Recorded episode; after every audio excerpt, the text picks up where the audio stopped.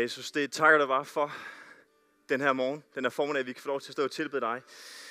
Og vi beder dig bare om, at du vil lære os at tilbede dig med vores ord, men også i vores handling. I det måde, vi lever vores liv på. Ikke kun søndag formiddag, men også mandag morgen. Far, tak fordi du vil lære os at tilbede dig med alt i vores liv her. Tak fordi du er værd at tilbede. Tak fordi du er værd at rette al vores pris imod. Og bruge den her tid med formiddag på at proklamere, hvor stor du er. Men du er også den hver mandag morgen, tirsdag morgen, resten af ugen, og give vores liv til far. Og det ønsker vi bare at gøre og proklamere den her formiddag. I Jesu navn. I Jesu navn, vi beder dig. Amen. Værsgo og til plads. Alle sammen. Til jer, der kender mig, så er mit navn Jakob Lund her, og jeg er ungdomspræst her i kirken. Og øh, har fået lov til at, øh, at slutte, ikke helt, men øh, fortsætte i hvert fald i temaet lyset i mørke, eller lys i mørke, som er sådan vores juletema den her december.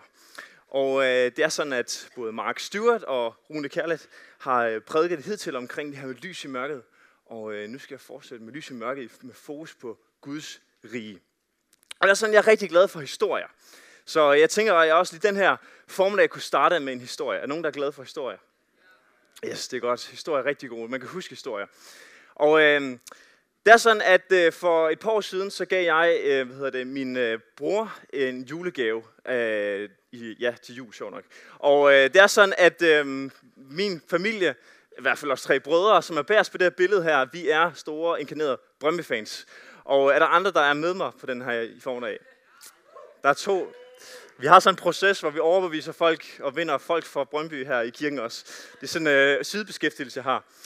20% af min ansættelse. Ej, passer ikke. Og øh, det er sådan, at jeg gav ham den her billet, og øh, vi tog simpelthen afsted øh, til øh, Brøndby Stadion. Vi skulle sammen ud og have en far og søn, og så onkeltur. Den sidste person i billedet, det er min onkel øh, nederst til højre. Og øh, det er sådan, at... Øh, Venstre for jer, det er rigtigt nok. Sorry. Og det er sådan, at øh, hvad hedder det, så jeg gav ham den her billet, og vi endte så i maj måned 2017 med at tage afsted til Brøndby Stadion. Og det endte med at blive Brøndby mod FC Midtjylland. Og øh, det er sådan, at øh, Brøndby, de har jo en øh, identitet af at være et storhold i dansk fodbold. Men øh, her i 2017 havde de endnu ikke vundet det danske mesterskab i 12 år. Og øh, i 2017 spillede Brøndby en fantastisk sæson, for jer der ikke kan huske det. Og øh, de øh, endte med at øh, ligge helt i top, helt indtil sidst. Og det blev et tæt kapløb mellem lige præcis Brøndby og FC Midtjylland. Og det, det var den tredje sidste kamp i sæsonen. Og det var sådan, at hvis Brøndby vandt den her kamp mod FC Midtjylland på hjemmebane, så var mesterskabet for første gang i 12 år faktisk i hus. Og øh, vi tog afsted, også over til Brøndby Stadion, kørte hele dagen derover, fuld øh, klædt i blå og gul, som der er på billedet, og var klar til at se Brøndby blive mester for første gang i 12 år. Stadion var fuldstændig fyldt, 25.000 mennesker, sydsiden, alle jer, der kender det, I ved, hvor fantastisk det er, og jer, der ikke aner noget fodbold, I skal prøve det en dag. Og øh, vi ser den her fantastiske kamp, og øh, der er fuldstændig lagt i kælderne til en fest. Men der sker det i det 75. 20. minut, at øh, en fyr kaldet Paul Onoaccio, han får sat hovedet på for FC Midtland, og der bliver scoret til 1-0 for FC Midtland, hvilket også bliver kampens resultat. Og øh, jeg husker bare at sidde deroppe på tribunen, og øh, da jeg ser bolden gå ind, bare lige luk for mine ører her, og det bliver bare fuldstændig stille. Og jeg magtede, jeg, sådan, alle, alle hele 12 års forventning krakkelerede bare i det øjeblik der. Stilhed. Jeg kunne se 11 sortklædte FC Midtland fans, eller spillere og nogle fans i den anden side af stadion juble. Hele stadion var fuldkommen stille. Og øh, da vi kørte hjem samme dag, så blev der ikke sagt særlig meget. Jeg tror første gang, vi snakkede sammen, det var, at vi nåede til Ringsted på et tidspunkt, og vi skulle lige tanke på et tidspunkt, og have en burger på vej hjem. Der var fuldstændig stille. Vi havde så høje forventninger, men det hele faldt på gulvet lige præcis den dag på hjemmebane, hvor alt ellers var lagt i kælderne for, at det skulle blive en fantastisk fest. Det var forventningen om et kæmpe udbytte, men virkeligheden blev det stik modsatte. Og jeg tænker faktisk nogle gange, at den oplevelse, jeg havde her med den her kamp, og vi havde kæmpe forventninger til, hvad der skulle ske, nogle gange også kan være forventningerne, eller den oplevelse, folk har af julen. Nogle gange så kan vi komme til julen med en idé om et forventning om et højt udbytte. Altså det, det skal blive en fantastisk ting. Der er simpelthen øh, alle mulige ting i forventning. Der er så mange ting, der skal ske. Der er så meget øh, fine glansbilleder, der er snakket om før. God mad og kage og det hele, og familien er samlet. Men i virkeligheden, så er julen bare et lavt udbytte. Så er julen bare en trælstid. Så er julen bare en kaotisk tid. Så er julen bare en tid, hvor man ved, nu skal vi hjem og være sammen med den der familie, der er splittet, og nu skal vi have den der onkel med ind, og vi har ikke øh, økonomi nok til at betale for julemaden i virkeligheden. Og du ved, alle mulige ting, konflikter internt, skilsmisse og ting og sager, sygdom og dødsfald i familien, der gør, at de der høje forventninger, der egentlig er til julen, ved man aldrig nogensinde kommer til at blive opfyldt. Man ved bare, at julen er en kaotisk tid. Og måske sidder du den her formdag og har det på den her måde. Måske kommer du faktisk til julen i 2019 med ideen om, at julen, den skal bare overstås. Julen er faktisk bare en tid, der bare, vi skal bare på den anden side af. For du, du ved allerede nu, hvilke konflikter der skal igennem. Du ved allerede nu, hvilke samtaler du ikke gider have. Du ved allerede nu, hvilke problematikker, som vil komme til at opstå, men som du helst gerne vil udenom. Og lige nu har du bare ønsket om, giv, jeg kunne komme uden om julen. For der er høje forventninger, men du ved, der er altid lavt udbytte. Det er altid en skuffelse. Det er altid problematisk. Og mange af os, vi tænker måske ikke, at der er nogen, der har det på den her måde. Men i virkeligheden, så tror jeg reelt set, der er rigtig mange, der går med den her oplevelse af, at julefreden er ikke rigtig noget, der eksisterer. Det findes først bagefter. Så hvad er det der med julefred egentlig for noget? Hvordan får vi egentlig den her julefred, når vi hele tiden snakker og ønsker hinanden glædelig jul? Hvordan er det egentlig eksisterende En i vores liv? Og det er sådan, i Bibelen, der finder vi et folk, som havde samme forventning, høj forventning, men samme oplevelse af lavt udbytte. Det er sådan, at Israel, de var kaldet til at være Guds folk. Og Israel, de fik på et tidspunkt Kanans land, og øh, de fik en konge, og der var store forventninger til, hvad Israel skulle blive til, for de var jo Guds folk. Og hele Israel havde den idé om, den her sådan stolthed omkring, at de ligesom var Guds folk. De var noget særligt. De var ude blandt, udvalgt blandt alle folk på hele verden til at være Guds folk. Og de var noget særligt og skulle være en velsignelse for alle andre nationer. Og øh, det starter godt for Israel. De får en god konge, som øh, leder den godt og gør det på en god måde. Men efter ham, så følger der en masse konger og en masse ledere, som gør det stik modsatte, og som leder landet i en helt anden retning end det, som Gud egentlig har anbefalet dem at gøre, og som leder den i en helt anden retning end det, som var de høje forventninger. Og langsomt så oplever Israel sådan et fald. Et moralsk fald, hvor de begynder at tilbyde andre guder, hvor de begynder at behandle hinanden på måder, som de ikke var kaldet til at gøre, og hvor de der høje forventninger, der var til dem, lige så stille smuldrer. Og det er sådan, at Israel på et tidspunkt blev delt i to, til et nord- og et sydrige, fordi de ikke kunne finde noget ene sammen. Og lige så stille, så ender det faktisk også med, at landene omkring dem begynder at indtage Israel. Og øh, i omkring år 722, der er det sådan, at der er et land, der hedder Assyrien på det tidspunkt, som er sådan lige nordøst for, for, hvad hedder det, for, for Israel. De indtager faktisk det nordlige rige. Og de sender hele det nordlige rige på landflygtighed, og folkene flygter ud fra landet, fordi at de bliver indtaget af det Assyrien her. De plyndrer simpelthen landet og gør dem til slaver og fører landet i eksil. Og lige her, der stod Israel i et kæmpe mørke. I kæmpe skuffelse. For de havde de her store forventninger om at være et Guds folk, og være noget særligt, og være kaldet til at gøre noget særligt i den her verden, og velsignelse til alle mulige andre mennesker. Men lige pludselig, så var landet overtaget af et andet land af nogle hedninge. Altså nogen, der ikke troede på deres egen Gud, troede på Jave. Lige pludselig var de i total mørke og landflygtighed. Høj forventning, men lavt udbytte. De var dybt skuffede. Og de stillede sig selv spørgsmålet, hvad nu Gud? Hvad nu Gud? Der var ikke meget julefred i det her tidspunkt her.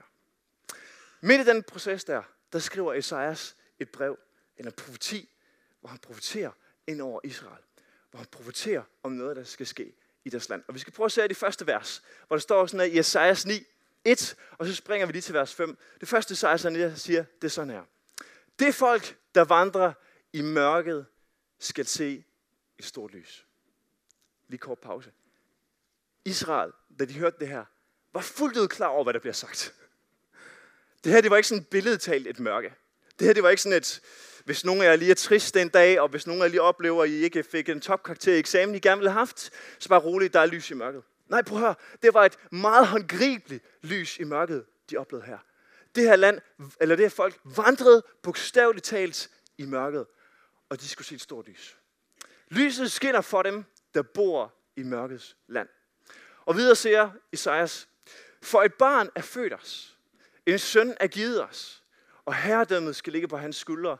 Man skal kalde ham underfuld rådgiver, vældig Gud, evighedsfader, freds fyrste. Så Israel står midt i mørkets land, midt i mørkets situation. Og her der profeterer Esajas ind over dem, der skal komme et lys, og det skal skinne ind i jeres mørke. Og hvad er det lys, der skal komme? Jo, det siger Esajas, et barn, der skal fødes, en søn er givet jer, og herredømmet ligger på hans skuldre. Og den udenbare forståelse, som israelitterne vil have her, det var, fedt, der skal komme en ny konge, en jordisk konge i vores land, og han skal ligesom genoprette Israel, så han kan sparke Syrien ud af vores land, og vi kan få genoprettet det Israel, som vi har lovet, og vi har forventet, at der skulle være igen. Men Gud har noget andet i tankerne. For hvis man kigger på nogle af de ord, der bliver sat på den her konge, så er det her ikke en jordisk konge. Det her det er ikke en erstatning for kong Ahaz, som var den uretfærdige konge, som Israel havde på det tidspunkt. Det her det er en konge, der skal ikke lede et jordisk rige, men et himmerige. For der bliver sagt om, at han er underfuld rådgiver, vældig Gud, evighedsfader og fredsfyrste. Ting, som er alt for store at sætte på en menneskelig konge, men som kun kan sættes på Gud selv. Og det var Jesus.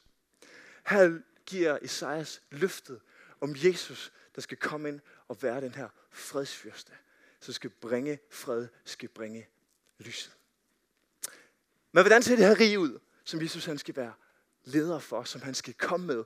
Hvad er det for et rige, der skal bringe den her fredsfyrste? Hvad er det for et rige? Og Isaiah han siger videre i vers 6. Stort er herredømmet, freden uden ophør over Davids trone, over hans rige. Så han kan grundfæste det og understøtte det med ret og retfærdighed fra nu af og til evig tid herskers herres nidkærhed skal udvirke dette. Esajas han lå her et fredsrige. Et fredsrige, der er stort, og som er uden ophør. Et fredsrige, som igen ikke var sådan en, en teoretisk fred, som Israel sådan tænkte, Ej, det er da også fedt at have fred. Ja, det kunne faktisk være nice nok at have fred på et tidspunkt. Det er sådan, ja, det er en gang imellem, så kunne det være hyggeligt nok at have lidt fred. Nej, for Israel var det her et helt konkret løfte om et lys ind i mørket, fordi freden var alt andet end det, de havde. De havde ingen fred på det tidspunkt, og de var i en eller anden flygtighed. Men lige pludselig kommer der en, der siger, at hans rige skal være fred uden ophør ind over deres land. Og hvad er det for en fred? Jo, det ord, der bliver brugt for fred her, er det her hebraiske ord, shalom, som mange af jer sikkert også kender. Shalom, som ikke er bare sådan en julefred, hvor vi sidder omkring anden og juletræet og gaverne og god mad og sådan lige hygger os en aften. Uha, nu har vi lidt fredsfyldt, har vi ikke det? Nej, shalom er en lang dybere fred. Shalom, det er sådan en total fred med Gud, med mennesker og med omgivelserne. Hvor alt på en eller anden måde er en perfekt harmoni. Ligesom Adam og Eva havde det sammen med Gud i haven helt fra starten af, og som vi kun skal genfinde fuldt ud tilbage, eller når vi en dag skal være tilbage sammen med Gud i evigheden, i himlen. Det er sådan den der totale fred, hvor der ingen krig er, hvor der ingen konflikt er, hvor der ingen problemer er, hvor der er også er fuldstændig fred med dig selv, hvem du er som person, med Gud og med andre. Den her totale fred. Det lover Esajas skal finde sted for Israel, og han lover også, at den skal finde sted i dit liv. Det er det her fred. Og det her fred, den er lovet, at Jesus skal komme med. Jesus, han siger på et tidspunkt, da han er kommet i Markus evangeliet, han siger, omvender for himmeriget er nær. Altså himmeriget kom med Jesus ind i den her verden, og han brød ligesom Guds rige ind i den her verden med ham. Og igennem hans liv og død og opstandelse skal han mulighed for, at du kan få fred med Gud. Og du kunne få lov til at opleve den her shalom-fred. En total fred med dig selv, med Gud og med mennesker omkring dig. Du kan få lov til at opleve den her shalom-fred. En virkelig julefred. Men virkeligheden er også den, at vi oplever ikke det her endnu. Jeg ved ikke, at nogen af jer har oplevelsen, at I har haft den der totale fred. det tænker jeg umiddelbart ikke, at der er nogen af jer, der har. Vi oplever alle sammen, at freden ikke fuldstændig er der endnu. At der er konflikt i verden, at der er konflikt i vores familie. Så, så hvad, hvor, hvor, hvad, hvad, hvordan passer det? Gud siger, at Jesus siger, at himmeriget er kommet. Men er det ikke rigtig kommet alligevel, siden der ikke er fred? Og i teologisk set, så taler vi om det her begreb, der hedder allerede endnu ikke. Altså at Guds rige på en eller anden måde allerede er kommet til jord, men det er ikke fuldt ud kommet i sin fulde. Det er ikke fuldkommen her på jorden endnu. Så man kan snakke om det, de to tider, altså den nuværende tidsalder uden Guds rige, og den kommende tidsalder med Guds rige, på en eller anden måde overlapper hinanden. I sådan et, allerede er det der, men endnu ikke fuldkommen er det her. Som vi ser ved de to cirkler her, altså at på den ene side har vi det, som er før, og her har vi det andet efter, og så er der lige der i midten, hvor de to ting overlapper hinanden. Og det er der, hvor du og jeg får lov til at leve nu og her. Siden Jesu fødsel og indtil Jesus kommer igen, så er der det her overlap mellem, at Guds rige er kommet, men det er ikke fuldstændig kommet. Og derfor oplever vi det der med, at der på en eller anden måde kan være fred, men samtidig ikke fred. At Gud helbreder nogle mennesker, men helbreder ikke alle mennesker. At Gud han sådan griber ind og gør mirakuløse ting i vores liv nogle gange, men ikke altid. Det er overlappet med, at Guds rige allerede er kommet her. Vi kalder gribe om det, men det har ikke fuldstændig. Og jeg tænkte på, sådan, hvad, hvad kunne man lave af sammenligning? For at forstå den her kobling her. Og jer, der spiller FIFA, I vil måske vide, at øhm, det er sådan, at et FIFA, det udkommer altid omkring september måned. Og lidt før, der udkommer FIFA-demoen. Og det er sådan, når man spiller FIFA-demoen, så har man FIFA i sine hænder. Man kan spille FIFA. Men det er ikke sådan rigtig FIFA 20, vel? Fordi FIFA 20 kommer først to måneder senere. Og på samme måde, så er det sådan Guds rige, der er her, men det er ikke rigtigt her endnu. Det er for de unge. Eller øh, måske skal vi tage lidt mere julenært eksempel, ikke? Vi har lille, jule, lille juleaften, ikke? Det er sådan juleaften, men det er ikke rigtig juleaften, for det er jo lille juleaften. Så juleaften kommer selvfølgelig sjovt nok først juleaften. Så øh, det er sådan en smagsprøve på det. Jeg håber, I fanger billedet. Noget er kommet, men det er ikke kommet fuldt ud endnu. Og sådan er det med Guds rige, at det er kommet, men det er ikke kommet fuldt ud endnu. Og øhm, hvis vi går videre til næste slide, så kan man spørge sig selv, hvad er indholdet af det her fredsrige? For du ved, en ting er at snakke om fred, men hvem gider at snakke om julefred, når vi bare død, når, når, der, når der er konflikter omkring en?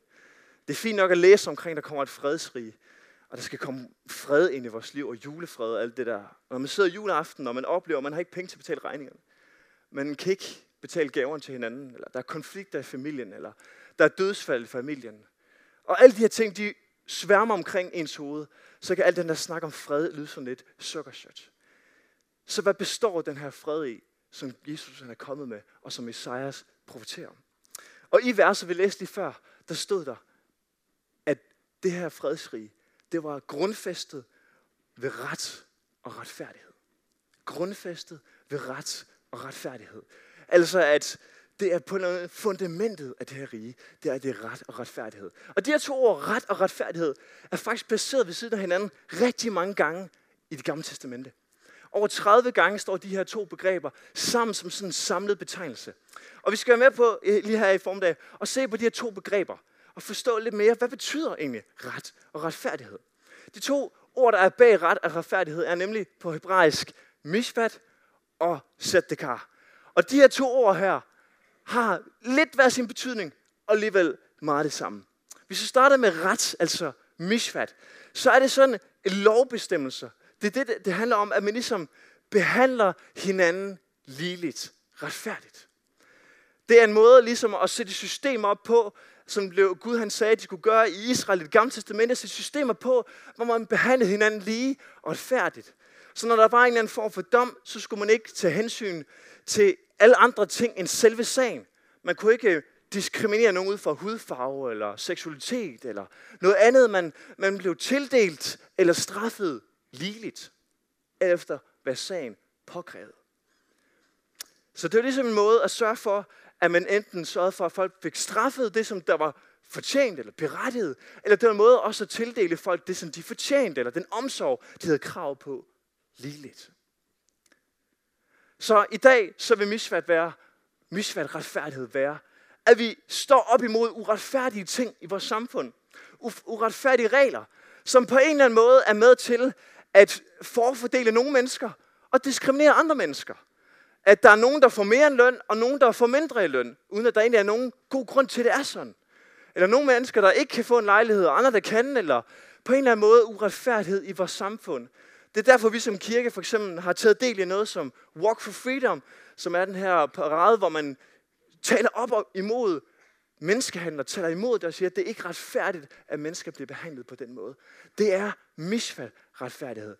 At man taler imod den uret, eller tildeler den ret, som mennesker egentlig burde have, som skabte i Guds billede. Så er der retfærdighed. Sadekar. Sadekar handler om, at man lever en ret relation til Gud og til mennesker.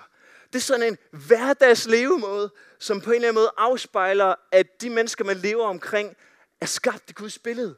Og derfor behandler man mennesker ret og ligeligt og kærligt.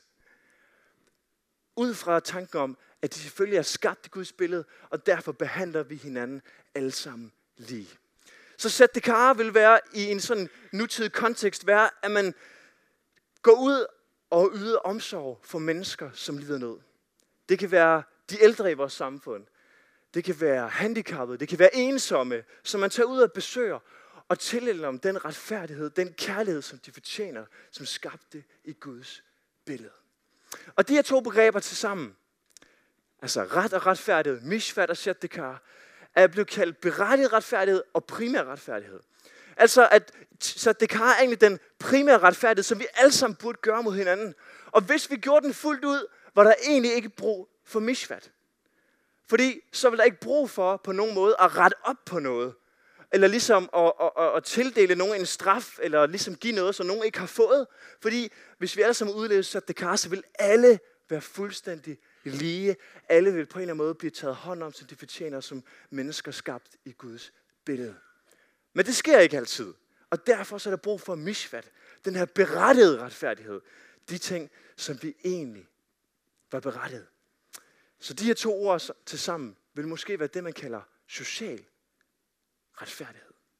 Og det er sådan, at dem, der lider mest under uretfærdighed, er de sårbare og de udsatte mennesker i vores samfund. Fordi dem har, de har ikke på nogen måde mulighed for at tale imod, eller bevæge sig imod, når der på en eller anden måde sker uretfærdighed i vores samfund. Og derfor taler Gud gentagende gange om i det gamle testamente, at han er på deres side. Han er på de fattige side. Han er på inkerne, de faderløse og dem migranternes side, fordi de har ikke mulighed for på nogen måde at gå imod retfærdighed, men det er dem, som uretfærdighed typisk rammer. Og på samme måde, så må vi i dag også være med til at stå op for dem, der bliver udsat for uretfærdighed. For at være en refleksion af, hvem Gud han er. For ligesom at kunne afspejle den Gud han er ind i vores samfund. Og der er nogle gange, så tænker vi sådan, ja det er fint. Vi kan en gang imellem vælge at give penge, eller yde lidt omsorg til nogen ud af overskud, eller sådan en form for velgørenhed. Men det sjove er, at i Gamle Testamente, eller ikke det sjove, det interessante er, der bliver Israel bedømt ud for deres evne til at yde den her retfærdighed. Og det er sådan, at når de ikke gjorde det, så blev det ikke sagt om dem, ah, tag lige sammen. Det er også ærgerligt, at ikke lige havde overskud til det. Nej, så, så siger Gud faktisk om dem, I har syndet mod mig. Og det, det lyder sådan lidt radikalt, når man på en eller anden måde hører det. For man tænker jo, at det der med at gøre godt mod andre, andre mennesker, det er noget, jeg på en eller anden måde sådan kan vælge at gøre, hvis jeg har overskud til. Og det at ligesom bare lade være med at gøre noget, det er sådan neutralt. Det kan ikke, det, så gør jeg i hvert fald ikke noget forkert, så bliver jeg bare her. Men det, det Gud han egentlig siger, det er, at det at hjælpe andre mennesker er en pligt, ikke et tilvalg. Det er faktisk uret, hvis vi ikke hjælper andre mennesker. Hvis vi ikke skaffer retfærdighed for andre mennesker igennem misfald og sættekar. Det er faktisk en synd, hvis vi ikke vælger at gå ud og gøre godt for andre mennesker.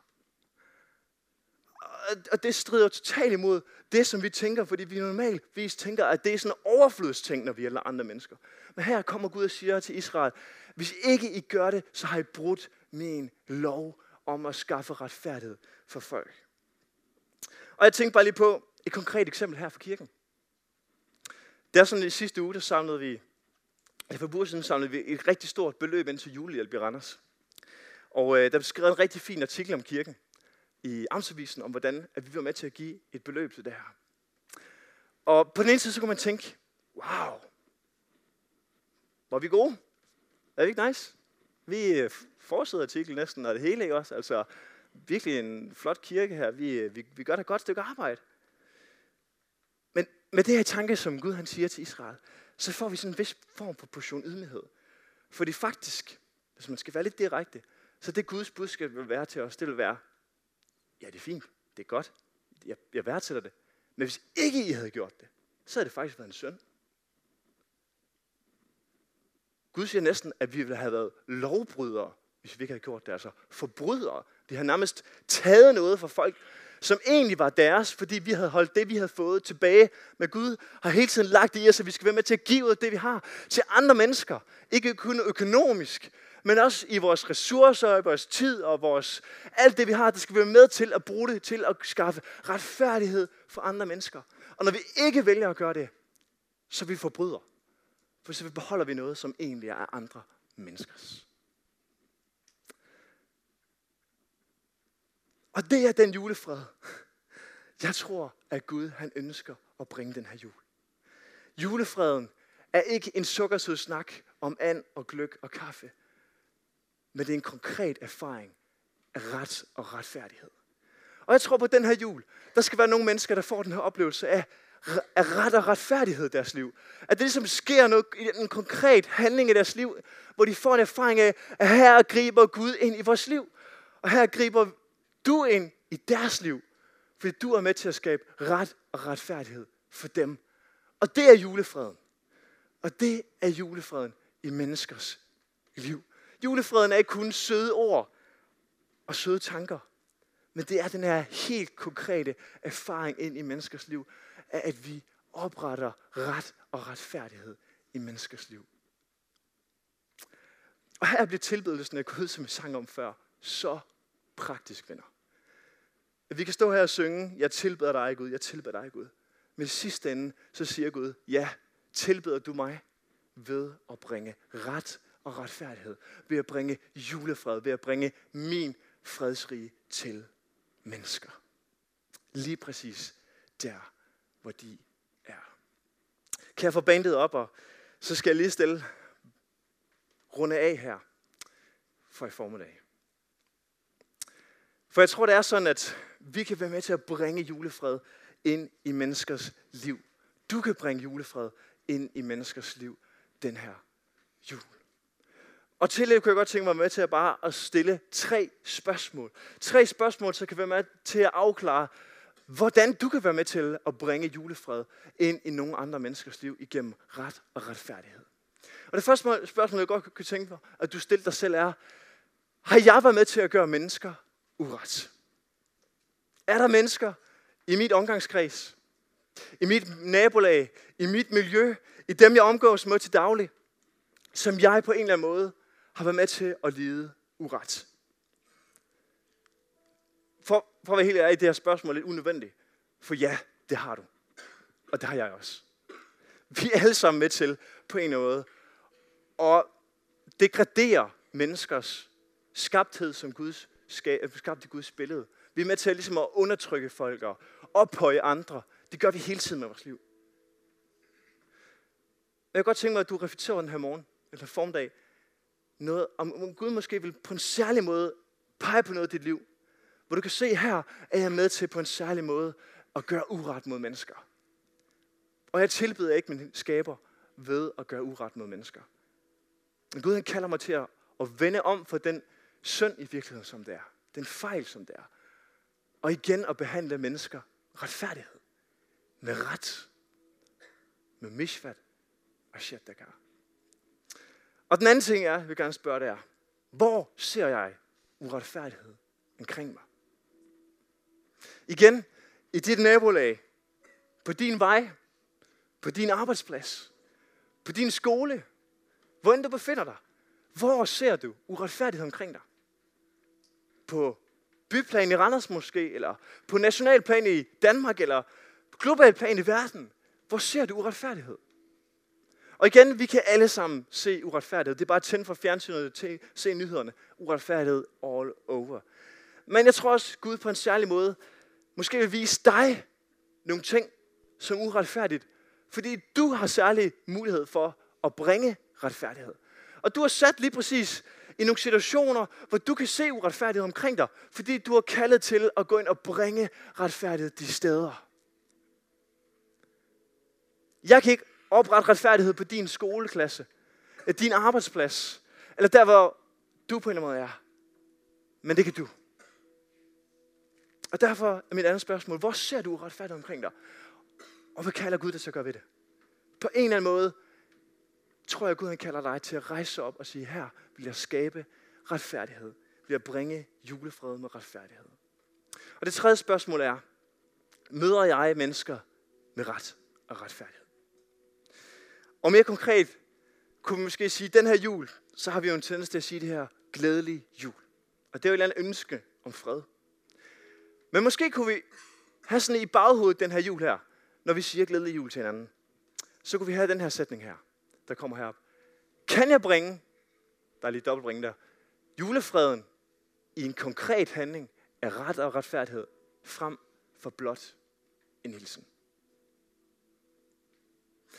Kan jeg bringe julefreden i en konkret handling af ret og retfærdighed frem for blot en hilsen?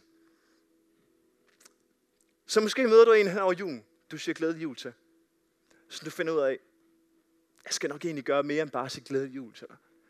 Jeg skal måske egentlig vise omsorg for dig. Jeg skal måske egentlig blive her og lytte til dig. Giv dig et kram. Udvis en form for omsorg for dig, som du ikke har modtaget. Måske er der nogen, der siger glædelig jul til, som du finder ud af, dem her bør jeg faktisk være generøs imod. Give nogle penge. De har faktisk ikke til dagen af vejen. De har faktisk ikke for den her jul.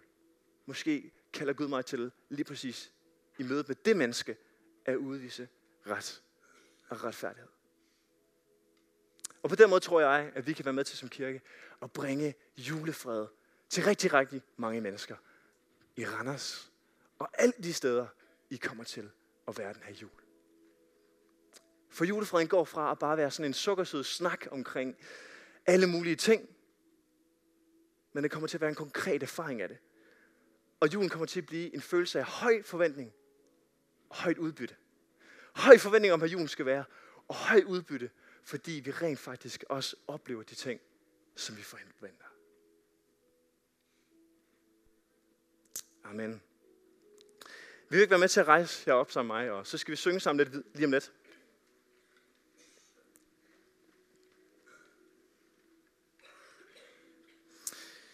Og så vil jeg bare bede en enkelt bøn her til sidst. Om at vi, kære menighed, må få lov til at blive sådan en menighed, der tilbærer Gud igennem ret og retfærdighed. Lige præcis der, hvor du er i din hverdag. Og bringer julefreden til de mennesker, du er omkring. Jesus, vi takker dig, fordi du bragte fredsride gennem julen. Tak fordi vi med den her jul kan fejre, vi kan glædes, at du bragte fredsrid. Men her, jeg beder dig også om, at fredsriget den her jul må blive mere end bare ord. Må blive mere end bare en masse gode hilsner og glansbilleder. Men her, at fredsriget den her jul må blive en konkret erfaring af ret og retfærdighed, som vi oplever i vores liv. Her send os som menighed ind i menneskers liv, som mangler det her. Send os ind i menneskers liv. Jeg beder dig om, at vi hver enkelt må være lyd over Helligånden, for det er som du taler til os. Det er som du udfordrer os til. Den lille handling af ret og retfærdighed, som vi har brug for at handle på den her jul over for mennesker, der er omkring os. Det beder dig om i dit navn, Jesus. Udfordre os. Send os ud her. Send os ud her.